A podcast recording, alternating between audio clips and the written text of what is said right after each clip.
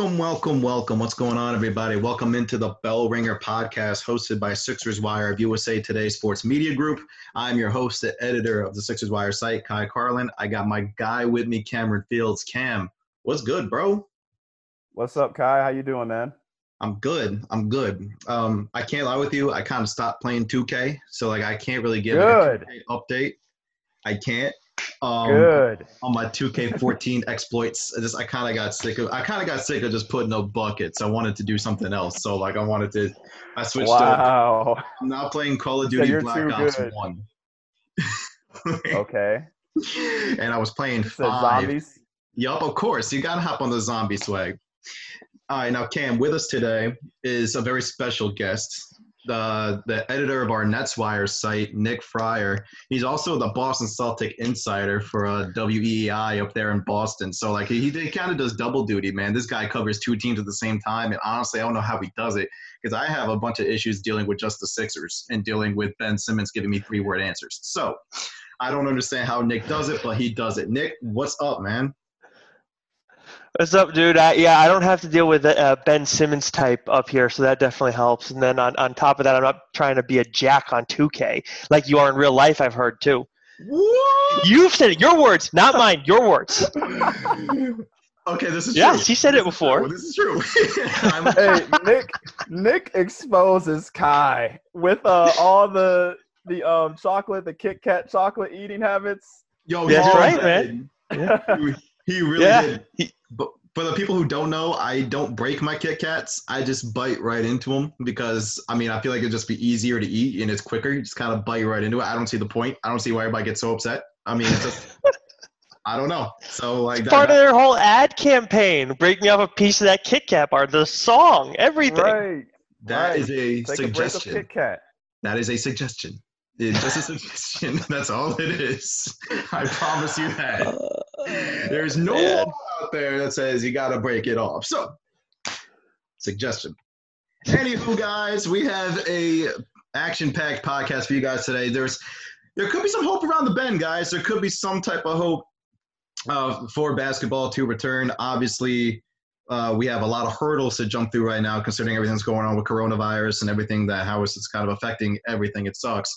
Um, but there is a new vaccine out there, or not vaccine, I should say, test. A test out there that allows accurate results in up to 45 minutes. So quicker, quicker tests, quicker results. We can maybe move forward with this.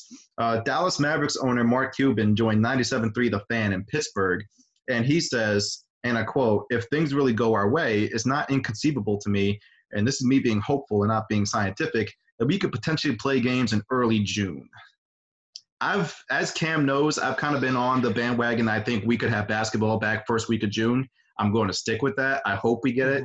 Um, Cam and I kind of discussed this, but Nick, what do you think? Like, do you think June is kind of like a realistic kind of uh, timeline right now?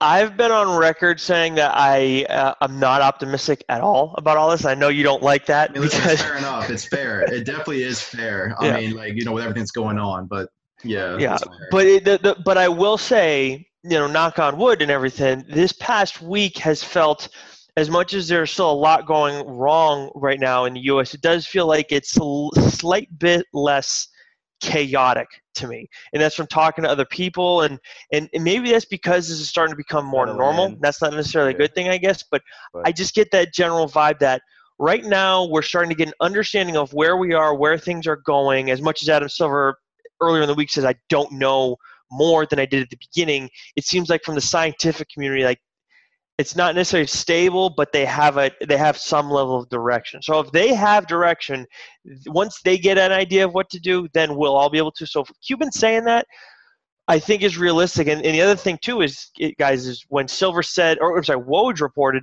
that they want to have a champion crowned by Labor Day. That's at, coming on the heels of the, the conversation with Trump with all the league commissioners and stuff. So there's there people are seeing it be realistic. So I think your line of thinking um, is more realistic than optimistic, maybe. I really just think that we will get some type of hoops back because, like you said, Nick, that Woj report that he came out and said the league is desperate to crown a champion this year, and I mean, who isn't? You know, like you can't Mhm. just kind of play 65 games and be like, oh, we got no champion. Like, you know what I'm saying? Like, it Right. just weird in the record books. And also, Cam and I discussed this as well the financial implications. I mean, like there was just too much money on the on the line for me to think these owners are going to be like, oh yeah, we're good, we're just canceling the season. Yeah, go ahead. Because, I mean, I talked about with Cam. When you think back about this whole NBA season, the ratings have been lower this year just because of like you know injuries to Brooklyn stars like Durant, Kyrie. There's a little less interest in Brooklyn, Steph. Yeah, and then Steph Curry got hurt after four games, so there goes all the interest about Golden State. And then there was um like a lot of just different things and factors. Oh, Daryl Morey with China in the preseason. There's just a lot of different factors that really kind of Yeah. just affected the NBA's wallet. And if, if they don't have at least a playoffs and all that TV revenue that they could potentially have, even if it is in that bubble in Las Vegas or Atlantic City, wherever, I mean, I feel mm-hmm. like, like there's a lot of motivation for everybody involved to at least get some type of playoffs and crown a champion for sure. Yeah, the only thing is, is the teams on, um, like, you know, I see Cam's got the Cavs banner behind him. I mean, like, I don't know if, like, how Cam, what do you think? Do you think the Cavs guys, like, do you think uh, Drummond's gonna uh, get Ky's favorite player in the world? Drummond do you think sucks. Drummond's gonna want to gonna want to get going and stuff? Because I don't. That's my only question, though, is how are those teams gonna Yeah. handle it? That's the thing, yeah. Um, Chris Fedor, yeah, um, my teammate at Cleveland.com. Uh, he's the main beat writer there, but he wrote a story just about how you know Andre Drummond, you know, he's likely. Well, it wasn't centered around that, but it was about you know mentioning Andre Drummond is likely to opt into that um, player option. So, I mean, Andre Drummond and the Cavs, they had 17 games left in the regular season uh, once everything stopped, and I know that Collin Sexton mentioned in the article too that. Um, he and the Cavs, you know, they want to have that time because they were just, you know, getting acclimated with JB Bickerstaff, and they wanted to Mhm. have that time to, you know, roll into next season with a good outlook on things, and you know, have a goal to get to the playoffs potentially next season. So, obvi- you know, for those like lottery teams that were kind of hitting their stride before everything happened, uh, I think that you know they do have some sort of argument where it's like, hey, we want to have um, at least you know maybe at least some regular season games left to play, just so you know we can go out on a solid note. So, but then from the Sixers standpoint, right? Of course, I look at it as this is if there if there are teams that benefit from this, if they're going to pick it up, Sixers are one of the first ones that I think of in all this. The Sixers, the Lakers, as much as some people will say that maybe the Lakers don't benefit, I think that's ludicrous. And then the Celtics are another team in some ways, but if they just pick it up straight up, right, it's going to end up being Sixers, uh, Sixers, Celtics, and you're going to be hanging out with me in Boston all the time, Cam. Nikai. Well, unfortunately, it won't be in Boston. It will be in Vegas. So, like, No, unfortunately, it's true. It's true. Unfortunately, I mean, like, I totally would take the train up there, you know, and we, we get a couple of days together in Boston. But unfortunately, it's not going to happen. Mm. So I'll, I'll see you next point. year. I- So, so, but like, Yeah. I'll, like, I'll see you next year though, for sure. Like, I'll definitely stay at your house next week or next year. Yeah. Oh, and, and Cam, I might reach out to you when the Sixers go to Cleveland too. Just a heads up. I'm just giving you the heads up. So, Okay, all right. Well, okay, all right, cool. Cool. Anywho, anywho, like I do agree with you, Nick. Though, like if there was any teams to benefit from the league coming back and resuming, it's you like you said, Philly, Boston, the Lakers. I would throw the Clippers in there too, and I would also Mm. throw the Denver Nuggets in there, just because I feel like Denver was kind of. Would you? I would, just because I feel like Denver was beginning to hit their stride a little bit. Like, sure, Gary Harris has kind of been having a down year compared to his years in the past, but Denver could totally like challenge like the Lakers and the Clippers, at least in my opinion, for an NBA title. They wouldn't beat them because the Lakers and Clippers are better teams, but Denver would definitely give them a dogfight. And in the East, you look at Philly, you look at Boston, uh, Milwaukee, obviously, Toronto, even Miami. I mean, like, they, like there were some teams out there that, like, in the East that like could all kind of rumble for a chance for an NBA title. And you know, Yeah. The other team that I was interested in, I'm sure we, we were all looking at it at the beginning, was like, well, if there if the league's going to be on hiatus and it's going to take a while, and if it's going to take more than a month, then maybe the Nets are going to get Kevin Durant back, which would have been nuts. That would have changed everything, even if Right. he, even though he was just starting out. But it doesn't look like we're getting that till till next year either. I, I, that whole situation is just continues to be so strange. But um, but yeah, I, I I don't know about. I mean, the Nuggets maybe it'll help them I, I just don't look at when I look at the West. I, I really do think it's a two team race out there, and, And maybe the Rockets get lucky. But that even then, I don't buy that. I'm not buying the Rockets just because of. I mean, I I, I gotta applaud them for going all in on small ball.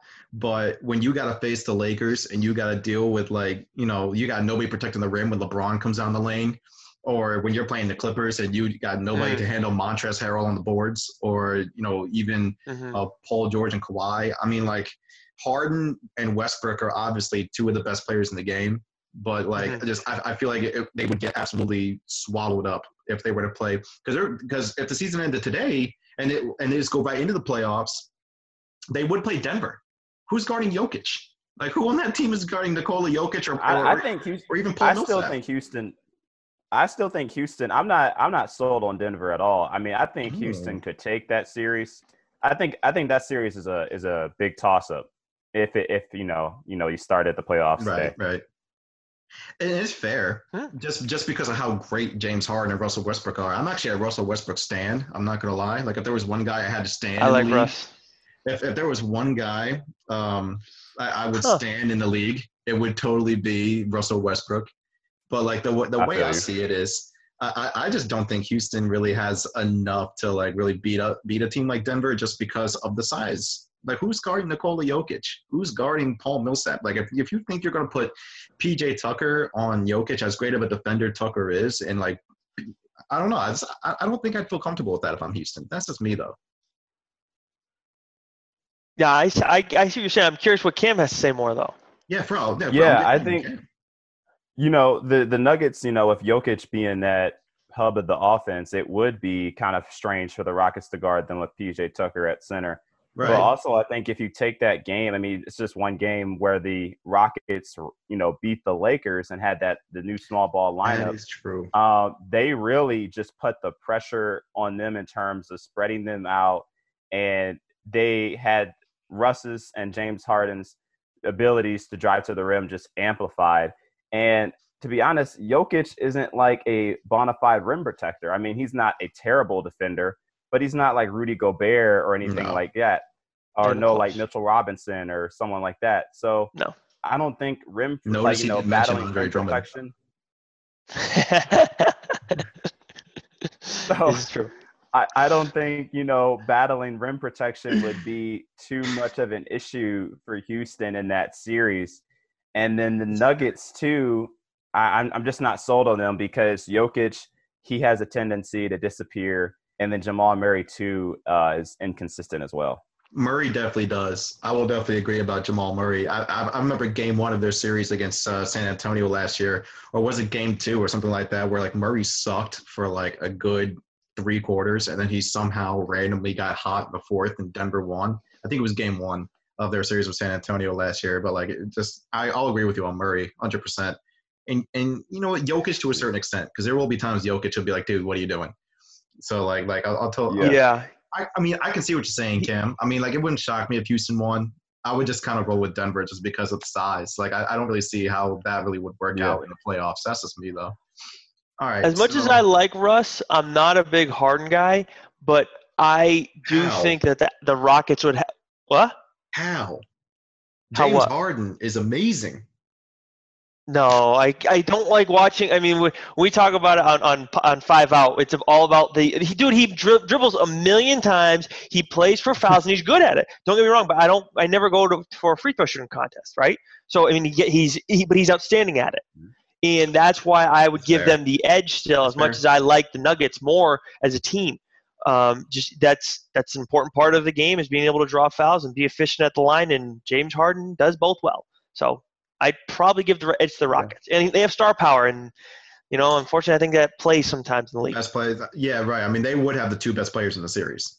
Well, they yes, would have. exactly. would- Well, I'm talking about the refs and things like like perception and how they call Nick- it. Nick is out here using conspiracy theory.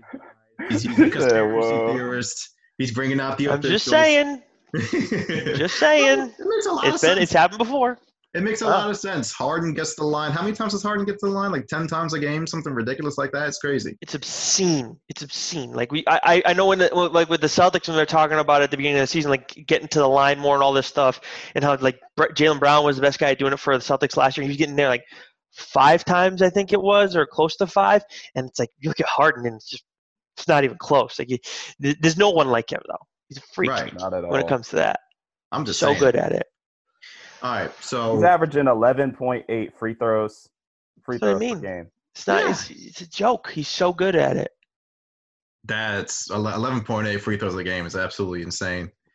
You know, you know what though? I mean, like, it's crazy to me how different the game is today because you know, Cam. I know you've been watching some old hoops too that kind of been hopping on TV and stuff like that. Um, but the other Yeah. day, dude, I was watching the um, I guess like the NBA's YouTube channel is kind of putting out some old time games. So I was watching the 2005 NBA Finals. It was Game Seven between San Antonio and Detroit. And like San Antonio and Detroit, I think they got to the free throw line and combined like 12 times. Like, like, uh, uh, like up until like the maybe final two minutes when Detroit had to keep fouling, and then, then like by that point you're just shooting a bunch. But but like it's just it's, it's and they also took like maybe I think 23 pointers combined between the two teams or 22 something like that. When in today's Rugged game, you'll- game. where, where, where in today's game you'll see a team take 22 three pointers by themselves and probably even more. Like it's crazy to me how It's the all game has about changed. offense now, man. I mean, it's uh, the, the the the league's trying to push offense more. We all know that, and then you have Right. analytics that have, have become much more prominent, which leads to more three point shooting, and then guys start hunting fouls. Refs Right. reward them for it. Yeah. All these different things. That's why it's changed so much. Why it looks so different. Right. All right. So we're uh, in More terms zone of this, defense too. in terms of this topic, Mm-hmm. you know, like we all, I, I think the league will come back first week of June. I'm still going. I'm still going to kind of hold on to that hope. You know, you know, I'm going to speak it. I'm going to do what the young kids say, Nick. I'm going to speak it into existence and like, like Oh, okay. Yeah, there you go. Do Nah, that. you're like you're like 25 though, right? 26. I'm old. Okay. You're old? What the hell am I then? I'm 28. Nick, you're like we're in the same age bracket. We're both old, man. It's just it kind of you know like Yeah. that. Hmm. Wait, Cam, how- Cam- and Cam, how old are you? I'll be 23 in May. Yeah, see, Cam's a baby, man. Like, like, like, like, like Cam's Yeah, young. he is. Like, like, yeah, like me, me damn. and you are old, Nick. Like, we're, Okay. so, I mean, listen, man, this is how it's gonna be. I'm gonna speak it into existence. First week of June, the NBA will return. I hope. All right. All right. We're gonna dive into some NBA draft stuff too. Uh, there have kind of been some different NBA draft mock drafts out there that um, for the Sixers, and I kind of have broken. I have broken it down to the top five uh, prospective draft options. I don't know if if if you haven't seen it yet, make sure you check out SixersWire.com. We have a bunch of since there really hasn't been anything to write about. You know, we turn to the draft, so there's a lot of draft stuff up on SixersWire.com if you have not uh, checked it out. So number five for me, I like Nico Mannion. Well, I, I- what are you guys' opinion on this kid out of Arizona? He's 6'3", weighs 180 pounds, not the most athletic guy, but I mean the guy can shoot. He, won't, he doesn't necessarily shoot. He can get to the free throw line. I'll say that. Well, I I mean I'm gonna be honest. I haven't seen any of Nico Mannion or anything like that. But since you said he can shoot, that's something that the Sixers need desperately. As we've talked about before on this podcast, um, you know, you mentioned how they miss JJ Redick uh, in free agency. So much. You know, he goes to the Pelicans, and you know he's an important part of their offense. You know, definitely a hindrance on defense. But you look at what shooting can bring fit to Philly's offense that just makes them better.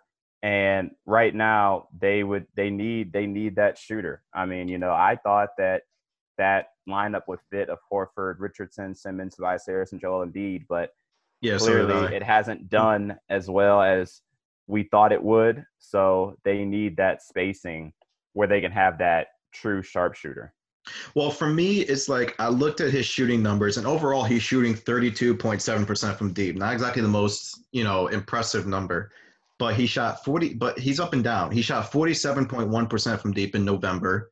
Then it dropped all the way down to 20.7% in December. Then it moved back up to 36.1% in January. It dropped down to 23.9% in February. And in seven games in March, he shot 41.2% from deep. So it's like the ability to shoot is there. It just, he, really just needs to find some consistency at this point because those numbers I just mentioned, like there's a huge drop off and rise in Yeah. I'm curious what the volume numbers with like uh, how, how much he's shooting in those months too, because that's the other thing. I mean, when I and I, when I look at a, a shorter guy who's a scorer, the biggest thing I'm thinking of, especially if he's not that athletic, is how is he going to create space in all this too? Where you know Alec Burks maybe has a little bit more success with that. I, I question how this guy will be able to do that at this level if he's not at all that athletic. So that that that would be my major drawback, I guess, with him. But I understand, you know, depending on where you are in the draft, you got to take what you can get and all this stuff. But that, like that's, I would think that is he's you know kind of just focusing on his game and that's it and that's all he has and, and no school or anything like that i would imagine in, in having better coaches not to knock his co- coaches in college or anything but obviously the nba coaches should be better having that will help him but at the end of it all it may not matter if he can't get open if he can't you know get get good position out there right that's kind of like, that's like the big knock on mannion um, the other guy, no, number four on my list was Tre Jones out of Duke. Now, obviously, the Sixers have yeah. been looking for a backup point guard of Ben Simmons. They tried Raul Neto this year. They tried Trey Burke. Right now, they're trying with Alec Burks before you know the league suspension and everything. But Neto really hasn't exactly worked out. It's not like Raul Neto is like anything all that special. And then Trey Burke showed flashes, but the Sixers released him in order to bring in Alec Burks. And Burks right. is a free agent this summer, and I don't have any inside source or anything else, but when talking to him and seeing the vibe, um, the tone in his voice, things like that, everything that's kind of says on the table, they're like, I kind of don't want to come back here.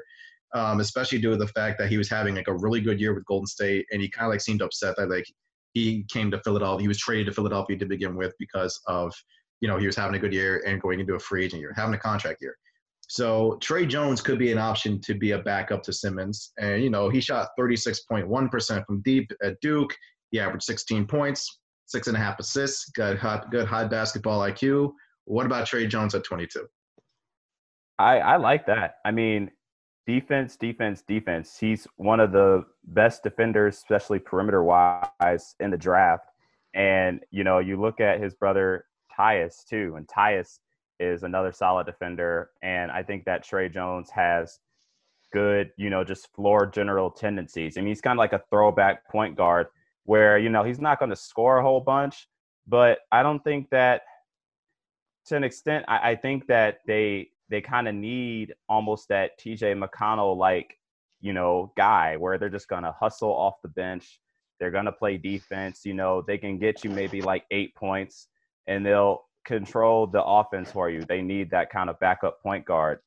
But um, I think the the bigger thing is you know Simmons and just his development um, as an offensive player. But backup wise, I don't think they really need a a big time score at the point guard position. I think Tre Jones would be a good fit.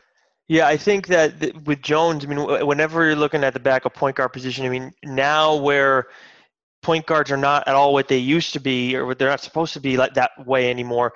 I think uh, uh, uh, for the starting point guards, yeah, that's fine. But for backup guys, I still like having that old school guy who doesn't necessarily need to look for offense, who can facilitate. My biggest thing is with any reserve guy, and if that's what we're looking at, you know, if we're trying to, if the Sixers are trying to get a backup point guard and all this, um, my big thing is are they they don't necessarily need to be a positive like when we're talking if you're talking plus minus or whatever but i need someone who's at least going to keep the game right. where it's at when they're in it's not going to be a huge drop off if preferably not a drop off at all you know like that's to me a guy who can manage the game so when you got a guy who's got a high basketball iq Tre Jones, I mean, that's that's the perfect kind of fit to me. So if that's what they're looking for in this, and they want to get a backup point guard like you guys are saying, then yeah, this guy makes sense. All right, moving on to number four, that Jalen Smith out of Maryland or excuse me, number three. Moving on to J- uh, Jalen Smith out of Maryland. This kid's a power forward. He shoots 36.8% from deep this year as a sophomore from Maryland. He averaged 15 and 10. Guys, the Al Horford experiment hasn't exactly worked in Philadelphia. Maybe a guy like Jalen Smith could kind of step in and provide like a because uh, I mean like if they want to move Horford to the bench, maybe you can put in a guy like this kid Jalen Smith and maybe space the floor a little bit more, a little more athletic, a little more younger, you know, yeah. rather than try to you know put a square into a, a square peg into a round hole. Yeah, I mean, the you want to have experience like Horford. I mean, Horford's experience right. definitely is of value, but also like we've mentioned, Horford has had such a down year. You know, maybe looking at like someone younger like Jalen Smith, like you said, stretch that floor could be beneficial. And also, as I've mentioned, Ben Simmons loves to play fast. So if you can have that youth and you can get up and down the floor, I think that's good. Just you know, so Simmons can have a more impact, you know, on the game offensively because I think half court wise, they might have to do where it's like, okay, we run Simmons off the ball. They run him. I think they maybe might need to run him more like point forward, half court, and then transition. Yeah, he he's you know running the break and everything, but point forward, half court, they might have to do that just because of how their spacing has suffered with him at the top. Yeah, I like this guy. I mean, I, I, like this guy, especially in the late round. I mean, I think he's. I, I actually, you know, thought that he'd be a good fit for the Celtics too because they need some more size. And then this guy, like, like he stretches, he can help stretch the floor too. And it seems like a lot of the draft ex- experts are convinced that he can shoot the long ball at the next level. I mean, even if he's shooting like the same percentage he is now, I'm fine. A big guy shooting league average, totally fine with me. Yeah. So, so I, I like that. Um, I just find it funny how the Horford has not like Philly fans aren't liking him either because in Boston there were like fans did like him, but some of them did get frustrated with him, and then they, you know some of my coworkers were not a big fan of him because they didn't feel like he really did much. Um, but I know it's it, it's different now because he's dealing with age and how much money you guys paid him too. I'm sorry, how much money the Sixers paid him. But yeah, I, I like I like this kid. Yeah, exactly. I know. I, my apologies. Um, but with um, with this, but I, I think that Smith's a, a, a nice ad for anybody uh, because I think that there's, I think there's quite a bit of upside with this guy. All right, now here's the guy I like the most. Well, there's two of them. One is this kid Kira Lewis Jr. out of Alabama. This kid is he, he's physical. He's fast. He gets to the free throw line 4.2 times a game. He averaged 18 and a half points and five assists for Alabama. He shot 36.6% from deep. Not the greatest number, but that can improve. And he'd be an immediate upgrade to either Neto or Burks. At least in my opinion, I think Lewis can really have a really solid NBA career. I think he, I think Lewis can be one of those guys to where he'll come in, he'll be a bench reserve guy to begin with, and then as he continues to move forward, he can be a starter in this league. At least in my opinion, I think he can do it, dude. And even because he had a big season, and even without the NCAA tournament, he has been rising up like draft boards. Like I saw, like I, I, saw one mock draft that had him like 28th last week, and then I saw one this week that had him like 16th, 15th, something like that. Okay. So like Just Lewis is like rising up draft board, so he may not even be there at 22. But if he is, I don't think the Sixers can like let him pass. Yeah, I mean, if you're saying his stock is going up that high, you know, having that, that that could be a very good. And you mentioned the 18 points per game, right? So I mean that that that's something that could offer a real punch to the bench because you know as we talked about with Tre Jones having that you know throwback kind of guy at the point guard that's beneficial, but also having that um, just bucket getter microwave kind of guy is beneficial as well. There's a bunch of guys like that in the league. Uh, Lou Williams, uh, Jordan Clarkson, Alec Burks had that kind of year um, just able to get buckets off the bench. So, I mean, that could be very beneficial for the Sixers because I feel like they really don't have that guy where it's like, okay, you just get us points. Um, Alec Burks, he can potentially be that guy, but then you just mentioned, like, hey, will he come back during free agency? So, mm-hmm. when it comes, I mean, the thing is, too, that teams always talk about is you take the most talented player that's available. So you would think if this guy's there above everybody else that we've mentioned already so far, that they're gonna that Lewis Jr. would go to the Sixers if he's available. But I, I think that right now it may be it might be end up being a reach. And I and the other thing too is where, where like you said, having like the having a traditional point guard is valuable off the bench, but more importantly, what you brought up before, Cam, was how you know Ben Simmons' development. How confident are they in his offense? Is he going to have nights still where he more often than they'd like, where he scores only nine points, doesn't shoot, whatever? Is he? I mean, I'm he's never going to shoot threes. I mean, we know this, but um, those if that step in his development, if he doesn't take those steps, then having that guy off the bench who can score at the same position becomes even more valuable because now maybe you can mix him in where he plays like the off guard on offense, and then on defense he covers a smaller guy or whatever. So yeah, having Lewis Jr. I think would be a great fit for the Sixers. I think he'd be another guy who would be a good fit for a lot of teams. But um, I think the biggest thing comes down to, like you said, Ky, is he going to still be there at 22? Yeah, like I said, his his stock has been rising. He's also a guy I think who would even play in lineups in tandem uh, with, with Simmons for like you know stretches of games. Now to the other guy, the final guy on my list that like I put together Jahmi'us Ramsey out of Texas Tech. He's kind of been the guy who's been the most popular pick for Philadelphia at 22. This past year with the with the Red Raiders, he averaged 15 points and he shot 42.6% from deep. So shooting, That's Yeah, exactly what they need. Now he's not the he's not the greatest um, guy in terms of catch and shoot. Uh, his catch and shoot percentage isn't exactly the highest thing in the world, but again, that can improve over time if he's got the right stroke, like Cam uh, like Cam said. And he won Rookie of the Year this year in the Big 12. So, and also here's another thing: Josh Richardson is a free agent, uh, well, potential free agent in the year 2021. He, he's got a player option, so if he doesn't exercise it, then there goes your shooting guard. So if you get rid of if you, if you lose Richardson, you can put in a guy like Ramsey. It's kind of a move that could help the team now and even in the future as well. Yeah. Ramsey, he's he's when I when I watched him, he's similar to Richardson. Uh, they you know Ramsey's a very athletic guard. Um, Richardson also another athletic guard. Um, and then Ramsey, he can shoot, like you said. I mean, off the dribble, I think he's yeah better than his catch and shoot, as you mentioned. But um, that can grow. I mean, you just work on your shot, you work on your shot repeatedly, get that muscle memory down in different spots. You know, you only need like a few spots. Like maybe you have a spot on the left wing or spot on. You only really need a few spots where you can be really, really good. So I think Jahmi'us Ramsey is probably their best fit, and honestly, it would probably be like it wouldn't be a reach. He'd probably be there, and it'd be like, okay, this is our guy. And if, like Nick mentioned, if Kira Lewis Jr. is there, then obviously, you know, you you're like, okay, we got to take this guy. This guy is averaging a bunch of points in college. He could be a nice scorer for us. So, you know, I think it would be come down come down to those two if they were available. Yeah, and I would still think that if if Lewis Jr. is avail- available and they I, they feel he's the more talented player, which I, I kind of tend to think he is, then that will be the guy that um, that I would still suggest the Sixers to go with. As much as Ramsey might fit more of an immediate need, where you get a guy who, again, not a catch and shoot guy, but maybe could develop into that. I, I don't. You don't. You're still going to draft for talent and everything, but if he's not there, then Ramsey makes the most sense of them all because he because he can shoot. He's the best shooter of, of the guys that we've been talking about so far. Um, he's got size, and I think you know, it, and it helps with the need, and it could help. Like you said, it could help with a need down the line. So this guy, in terms of fit, he might be the best one on the board, but you just they can't. They don't. Nobody drafts for fit, and like you you you sign guys for fit. Um, but if they both come together, then then yeah, I mean, this, he would be a good ad for the Sixers for sure. And they've shown like they, they know what they're doing. Obviously, Thybulle was was a great move for them. Yeah, I mean, Matisse Thybulle has been an absolute beast. Right. You know, for, for them defensively, he's been an absolute uh, huge pickup for them.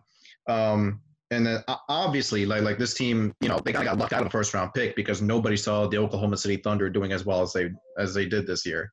You know, True. you know they Mhm. shot they shot their shot, man, and then like they went with Chris Paul, and now they're uh, five seed in the West, something ridiculous like that. Like okay, SGA's a stud too, man. trying gotta love tell you SGA. about my man Shai Gilgeous And Alexander. Schroeder too, having a good year.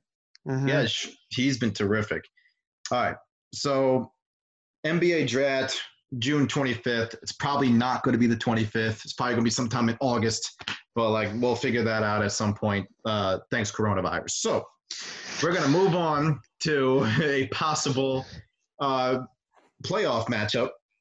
As we talked about, Cam and I have kind of dissected a little bit of Sixers Celtics, which uh, when the season does return in June, which, which will probably be the first round matchup. So, Sixers Celtics, Yeah. We're going to focus in, we're going to zero in on one specific matchup. Uh, ben Simmons. Ben Simmons has had his struggles in the past against Boston. This year, he's been a little bit better. This year, in four games against the Celtics, he averaging 18.3 points, eight and a half rebounds, 5.8 assists, and he's shooting 60% from the floor. But we all know about his issues in the past in the playoffs. The Celtics did a hell of a job just shutting him down in the 2018 playoffs. He scored a grand total of one point in game two of that series. So everybody remembers that. Nick, you're around the Celtics more than anybody. Uh, what what what do the Celtics do to just really just bother Ben Simmons every time they match up? Well, I mean, you know, when you see the one of my favorite memes that came out of this whole coronavirus thing was I think it was LeBron guarding Ben Simmons, and it was, you know, if you're wondering how far you should stand from somebody, you know, just imagine as Ben Simmons, you know, uh, you're you're defending Ben Simmons. Um, but anyways, I think Yeah, that that's one up. one thing that the Celtics do well though is they they is that they don't they're not going to go and give him the three and then they have guys who can switch onto him too that's been one of brad stevens biggest things is switchability you look at it people will say around here oh, there are too many forward, too many wing players on this team because you have Hayward, Brown, and Tatum, and then you have like Semi Ojeleye who can fill into that slot. You have Javonte Green. Wanamaker can kind of defend wing players too. He's not that great, but I mean, whatever. Then Smart can defend um, in in a way kind of everybody because he's so stocky and because he's you know such a so bullheaded and everything. But that's why Simmons for Simmons is such a tough matchup because all those guys can kind of hang with him in some capacity. And and I think now for Simmons, what will be tougher too is where it was Smart and Jaylen Brown kind of who handled him more in the past, and then maybe you know Mook you know years ago and whatever. But right now, I think Semi Ojeleye is kind of is, is, coming into his own. And Jayson Tatum, I don't know if you guys saw. Did you guys see the Celtics Clip, uh, Clippers game before the All Star break? Yep. Yeah, when Tatum went off, yeah. Yeah, so he went off. So now we're talking from a, from a def- uh, offensive standpoint. Yes, he went off, but defensively, he had to handle Kawhi in that game too. And that right. game had everything like a playoff right. atmosphere and all that, and he was hanging with him. And I mean, look, don't get me wrong, Ben Simmons is very physically gifted and everything, but if someone's hanging with Kawhi, I tend to think they're going to be able to hang with Ben Simmons. So that's another True. guy, another wrinkle in it that that creates some kind of complication. Um, I think Ben Simmons' biggest thing he has going for him is the fact that he has Joel Embiid, but it's always you know right. It's always how do those two work together? It's always the big issue, right, for you guys in Philly. Always. Seriously. Always. Honestly, yeah. I think the I think the biggest thing I get in like my emails from like readers and stuff, and even in my Twitter DMs, is the fact that they should totally trade Joel Embiid, and and, and that Joel is like you know he's always out of shape and he's not a leader and everything else. Like that's always the biggest complaint about Sixers fans. Wow. And then I'll get like a small percentage of emails saying like like um Ben Simmons is he also needs to go. Like he, the dude's never going to shoot. He's terrible and everything else in between. So Sixers fans are just very. They're like Man.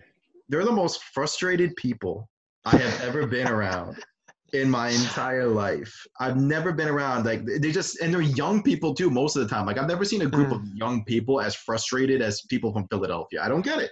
I say it. I say it to people all the time. Like people say, "Oh, you know, Boston fans are ruthless and they're passionate, but they're ruthless. New York fans can be tough too, and and, and like those are yeah. two of the most passionate fan bases. But I always say it: Philly fans are the toughest fans of them all, no question about it. It doesn't matter if we're talking baseball, football, basketball, whatever. Like they are always ruthless.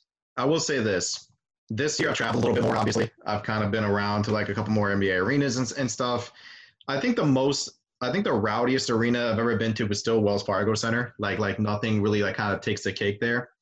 But Nick, Boston was tough. I'm not gonna lie with you. Like the second time I was up there, they had me sitting in downstairs in like the lower seats, and I had this fan in my ear with that stupid Boston accent, like just kind of yelling at Ben Simmons from the free throw line. Like it, it was, a, it it was like, oh my god, shut up. Yeah, Boston Boston fans will get chirp with the best from that. Like they they can be tough on their own players, but when they love their team, and especially like like Boston tends to side with the Celtics more easily than they do like the Red Sox. They'll get upset with the Red Sox. Bruins fans are, are very critical. Um, Patriots fans are loyal to the day they die, but they can get frustrated at times. But when it comes to the Celtics, there's like it's like almost always love. That's why the whole Kyrie thing is so unique around here because they fans want nothing but to love him. And right. but when it when it's other teams though, forget about it, man. Like you're you're public enemy number one. Get out of my face. And when it comes to the Sixers and the Lakers, like it's like yeah. no love at all whatsoever. Now, now Cam, before we get to you, man, I, I do well, I do have like one thing. Orlando okay. or, Orlando fans are weird. Like I'm, I'm, I'm, gonna I'm gonna put it this way. I like I kind of thought like when you think about the Magic and like Orlando, right? You think it's like like you know when the Magic had like Dwight Howard, you know like the Magic were, were like you know they were really good good. good basketball team. But now it's kind of like oh, okay they're they're all right. You got Vucevic, they're good. Aaron Gordon, uh, okay, all right. Jonathan Isaac's good. I'll watch the Magic. All right. So I was kind of expecting a chill atmosphere when I went down there to you know cover Sixers Magic. Um, but instead, I had this one Orlando fan like just screaming at Ben Simmons about Kendall Jenner uh, off the top of his head for like a, like for like the uh, every like the entire second half because the Sixers oh were on God. his side of the court in the second half. Every time Simmons stepped to the free throw line, this dude this dude was clad was decked out, clad in Orlando blue. It was like he had magic glasses on. He had like Evan Fournier jersey, which I don't know why you would even own an Evan Fournier jersey. I don't, even for a Magic fan, that's just that is inexcusable. I don't own an Evan Fournier jersey. And then on top of that, he had like the he had like Orlando like streamers, like Magic and everything else in between. And every time Ben Simmons stepped to the free throw line, all I heard was something about Kendall Jenner, and he was right behind me too. And I'm like, oh my god, I didn't expect this. I'm, I did not expect this. I thought Orlando would be chill. You weren't ready. I wasn't. I really wasn't. I was expecting something a little more chill. I mean, Orlando. I, that that's crazy. Two questions for you. One, how were Cleveland fans for one? And the second one, you know, I want to get your opinion yeah. on, on Ben Simmons and the stuff. Okay. So Cleveland, um, you know, it's a, I mean, you know, from I'm from Cleveland, so I'm a little biased in terms of how I see the fans. Okay. But I truly think that Cleveland fans across all sports are the most loyal, the most passionate. Oh, I mean, to be a Browns fans. fan, you have to. Dude, well, no, because I do like Browns fan stories every Friday. I do stories on Browns fans. That's crazy. So like they are the most passionate, the most loyal, the most dedicated fans like in in, in sports, like across all, especially the Browns. It's it's, it's a Browns town through and through. It is a Browns town, and it always will be a Browns town. The Browns are a dumpster fire. But the Cavs, I mean, the Indians, they got their own subset. The Cavs have their own subset, and I mean, they they'll they'll boo like if if there needs to be booing. You know, if the Cavs are really doing bad, like bad, bad, and there have been like a couple um, this season, but not really a whole lot. They'll they're very supportive. Um, just you know, very positive atmosphere, you know, for the most part. And yeah, very very supportive fans. We're all in the Midwest too. That's the other thing. We were, yeah. you know, East Northeast is not exactly the most welcoming bunch of people. I like it that way. Yeah, and I, I, will say this though, going growing up in Michigan, um, P- Piston fans they they only they only support the team when they're good.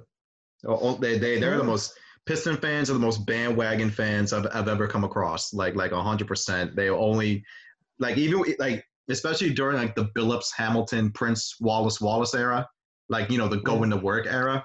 Oh yeah. Like they played at the Palace, and the Palace yeah. is like 45 minutes north of Detroit. Like like it's a drive. So wow. like so like unless the Pistons were doing good, nobody was heading out there. Like nobody. And I remember you also got the Red Wings out there too. I mean, they were always good, so that's no. Probably, the Red Wings were always in Detroit. The Red Wings were always in downtown Detroit. But I just mean like in general, like they were good. I would see. I would think was yeah. was Detroit more a hockey town than anything.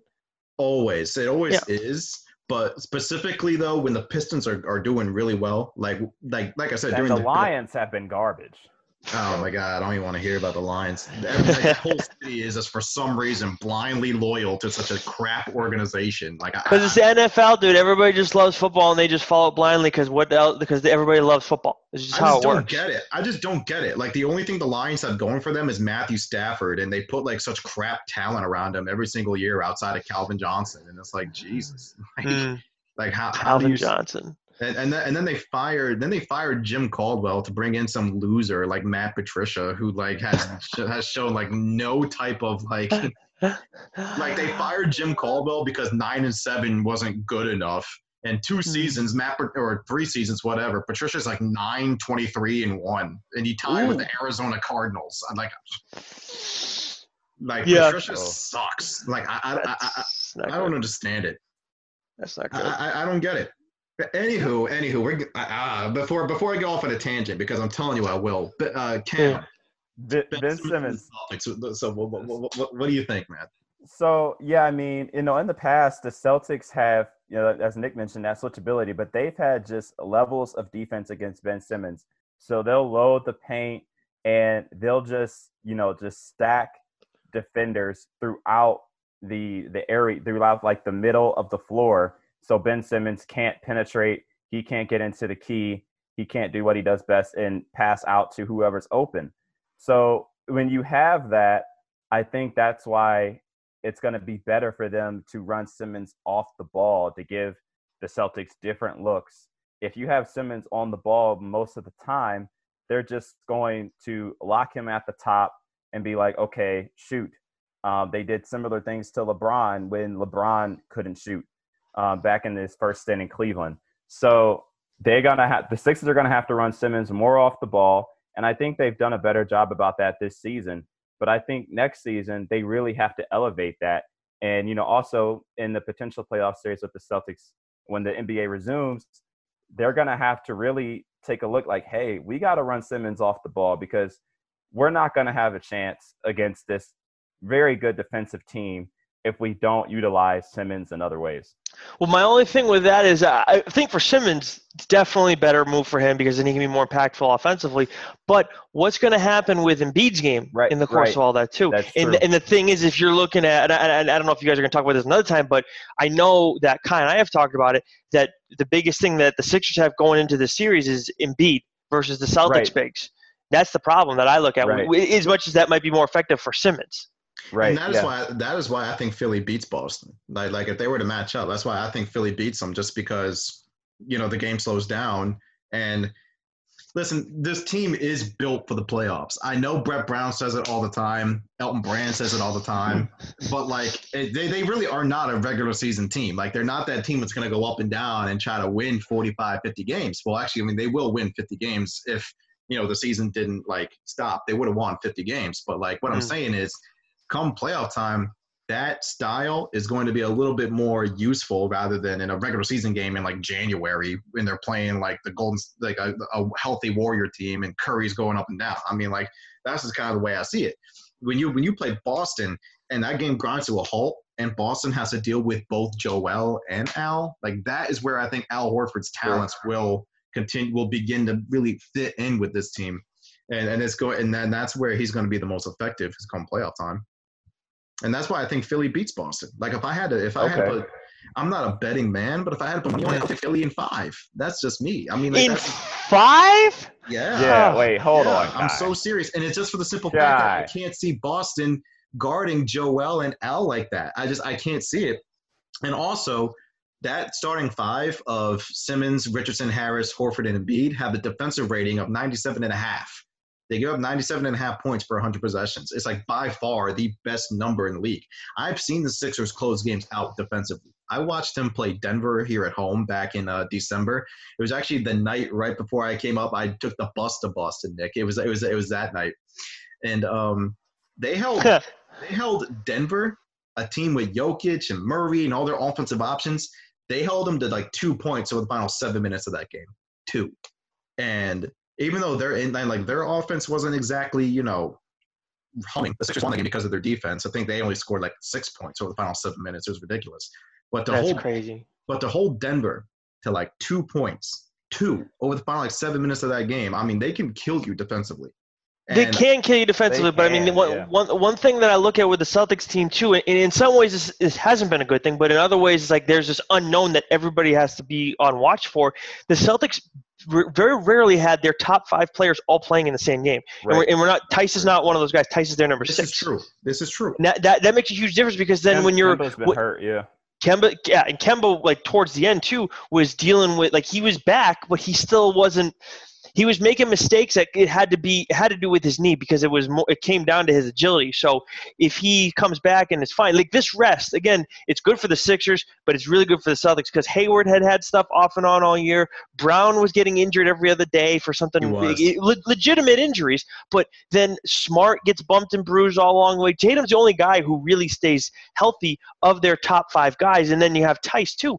So I think like I think that's another thing that that's important. Also, and then when you look at like offensively, it's to me, to me honestly, it's Embiid, and it's like how how do you find a way to to stop that? I mean, but the factor that they have now in all this too is is Robert Williams.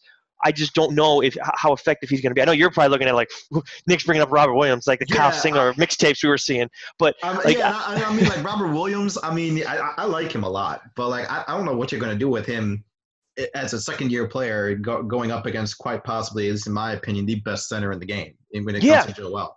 So like, Right. I, I'm not really sure what that would even do. And then you bring up Kemba, and Kemba destroyed Philadelphia last year when he was with uh, the Charlotte Hornets. I, I, he he had I think he averaged like 45 against the Sixers with Charlotte. Yeah. It was He ridiculous. was he Mhm. balled every game against them. Every game, Cam. It was like. but I remember, ridiculous. wasn't the first time you were here, Kyle, or the second time when Thybulle shut him down in that second half after Walker made him look like a like a high schooler? You know what I'm talking No. about? That was like the first game, I think. Like, like the first game, the game the Sixers won up there. So, oh yeah. So I mean, like Thybulle, uh, the, the excuse me, the combination of Thybulle and Richardson has can really do a terrific job on Kemba. I mean, Kemba this year against Philadelphia in three games is at average 22.3 points and 4.3 assists. But then you look at the shooting numbers, and uh, he shot 37% overall and 36% uh, from deep. Even in his Celtic debut, I think he shot something crazy like four for 20 or something like that. It was like Thybulle and Richardson can make his life miserable. And then you look at Tatum. You got Tatum, you have Brown. They're both averaging over 20 points. Gordon Hayward's averaging 17 points. So Cam, I totally understand what you're saying, and it totally makes Yeah. a ton of sense. And it's kind of like maybe you just kind of flip a coin at that point. But for Yeah. me, I'm, I'm taking the more defensive team. I'm taking the team that's whose style is literally tailor made for the playoffs. And I, I yeah, I, I could totally see the Sixers taking them out in five. Like this, I could totally see it. I can. And and like and like that. That's just kind of like, like I said, that Denver game kind of screamed to me. Yeah. That that that Denver game to me kind of screamed, we're going to win games defensively.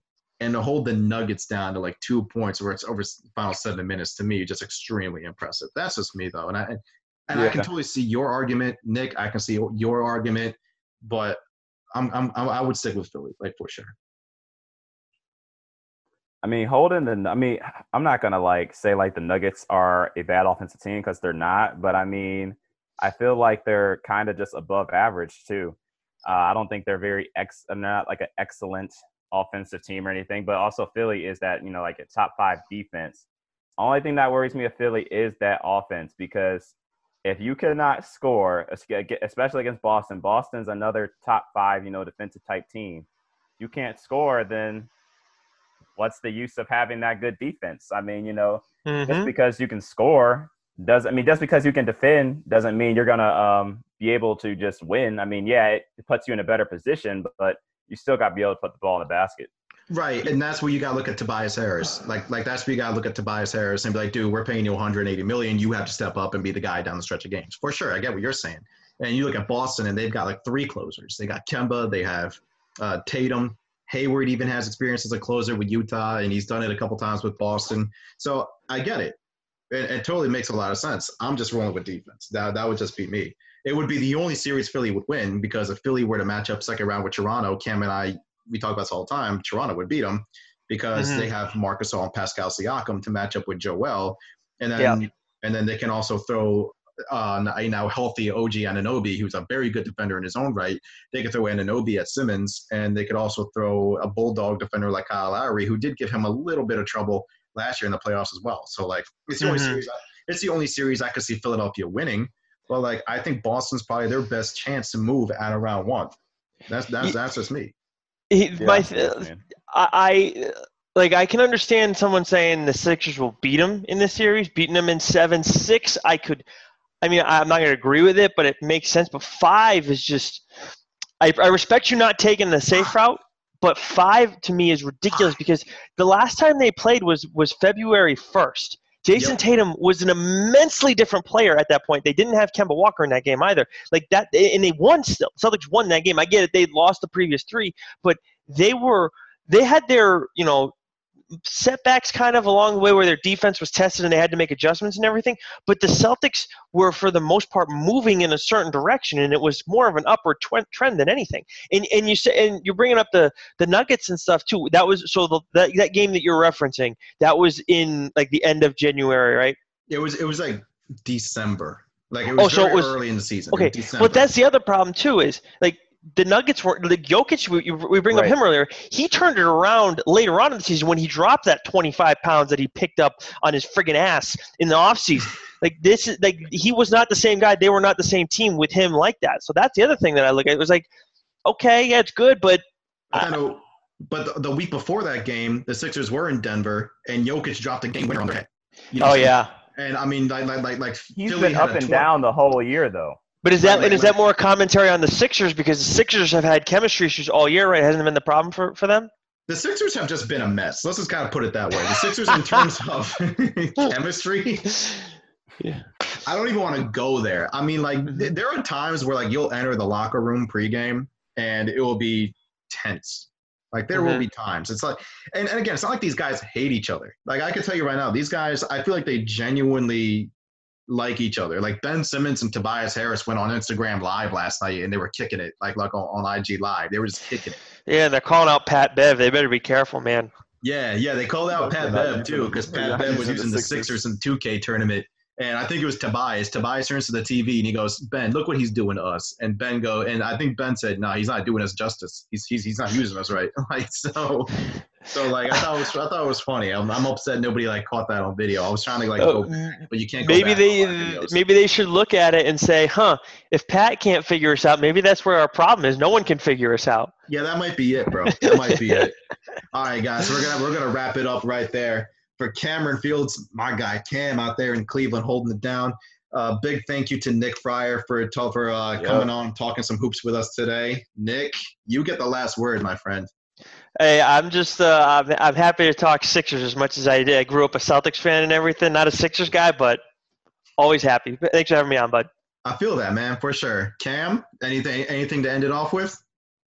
Man, I uh, if anyone wants to play Call of Duty Warzone, Jesus. you, know, you can hit me up uh, on PlayStation. I'm on PlayStation 4. Uh, DM me at Cameron Fields underscore on Twitter uh, for the user for the username. Well, Hey, yo, if you want to If you want to hit up Black Ops One though, hit me up. I mean, like I got this. Like we'll play we'll play some old school zombies. With that, we're out. We'll see you guys next time here on the Bell Ringer.